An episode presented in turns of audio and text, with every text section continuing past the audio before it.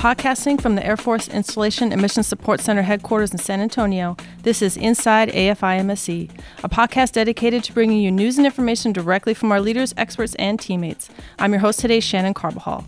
And today we're talking with A F I M S C Detachment four Commander, Colonel Travis Harsha, about the important role of A F I M S C detachments to our enterprise and the Air Force.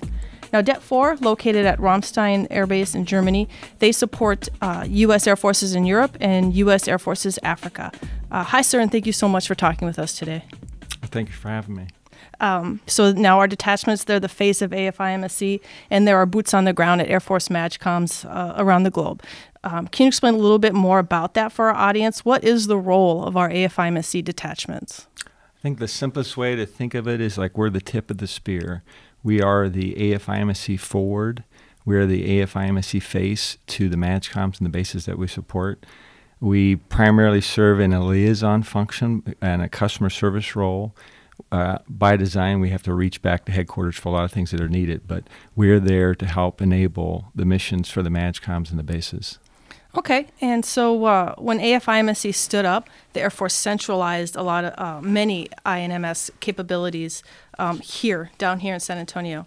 Um, why is it so important for A F I M S C and for the Air Force to, to maintain that on-site customer support like you talked about in the form of our detachments? You know, you say that you're the liaison, you know, you often are the middleman. Um, why is it important for our commanders and for our mission that you guys are there uh, at the table?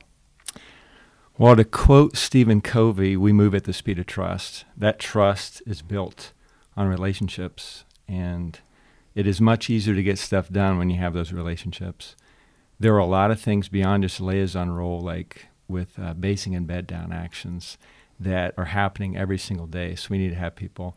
When you look at U SAFE, because of the tyranny of distance and time, we have a much more robust staff that's there, but that's to mitigate that risk. But there are there are a lot of things that we're doing.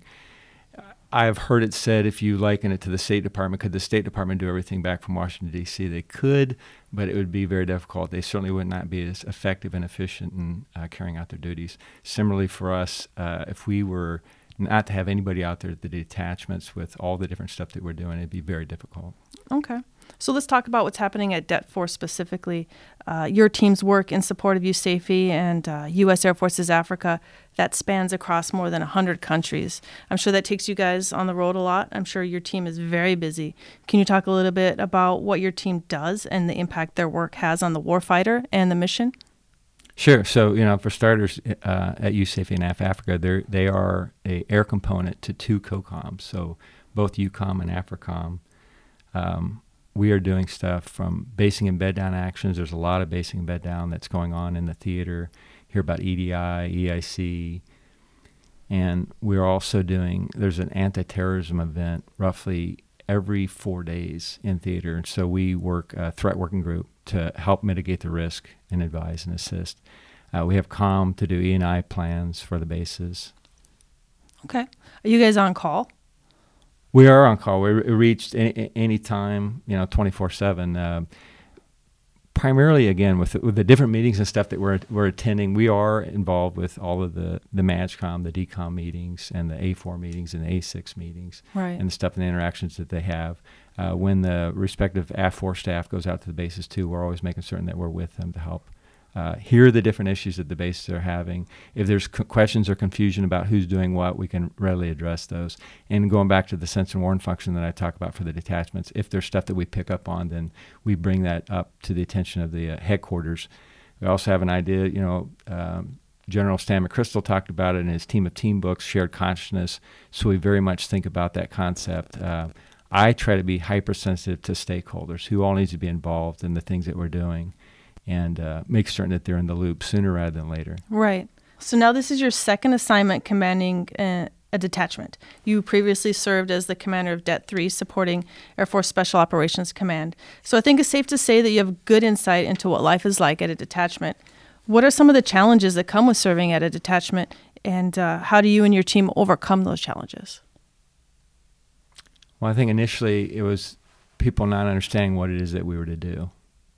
Um, the way that we went about addressing that was having road shows.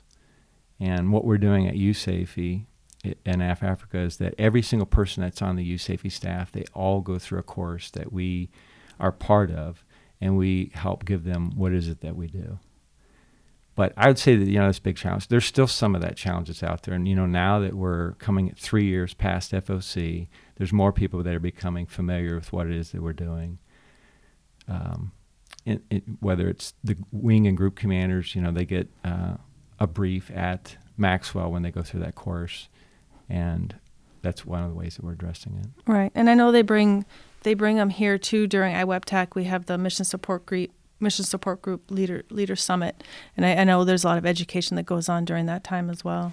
Um, that that's something else too. You know, part part of with our communications, it's like every quarter that we have an M S G summit, okay. or, or summit M S G um, telecon that Mister Dentino leads from the I Z, but brings up different uh, issues that we're having. But certainly that's something that helps because communication, you you can't communicate enough. Uh, one of the things else that I've seen though is again the stakeholders that are involved.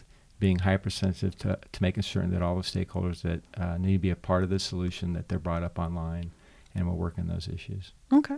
And so you talked a little bit about some of the challenges and how your team overcomes those challenges. What's the best part of serving out at, at an A F I M S C detachment? It's, be- it's definitely the people. It's the people that are within the detachment being part of something that we've never done in the Air Force, having an enterprise-wide, cross-functional focus to the different issues. You know, our mantra as war warfighters supporting warfighters, so particularly being at a place that's supporting two co-coms and everything that's going on, it's it's feeling extremely proud uh, of being able to enable that mission in a fiscally constrained environment. Um, that's awesome, sir. Is there anything you would like to add?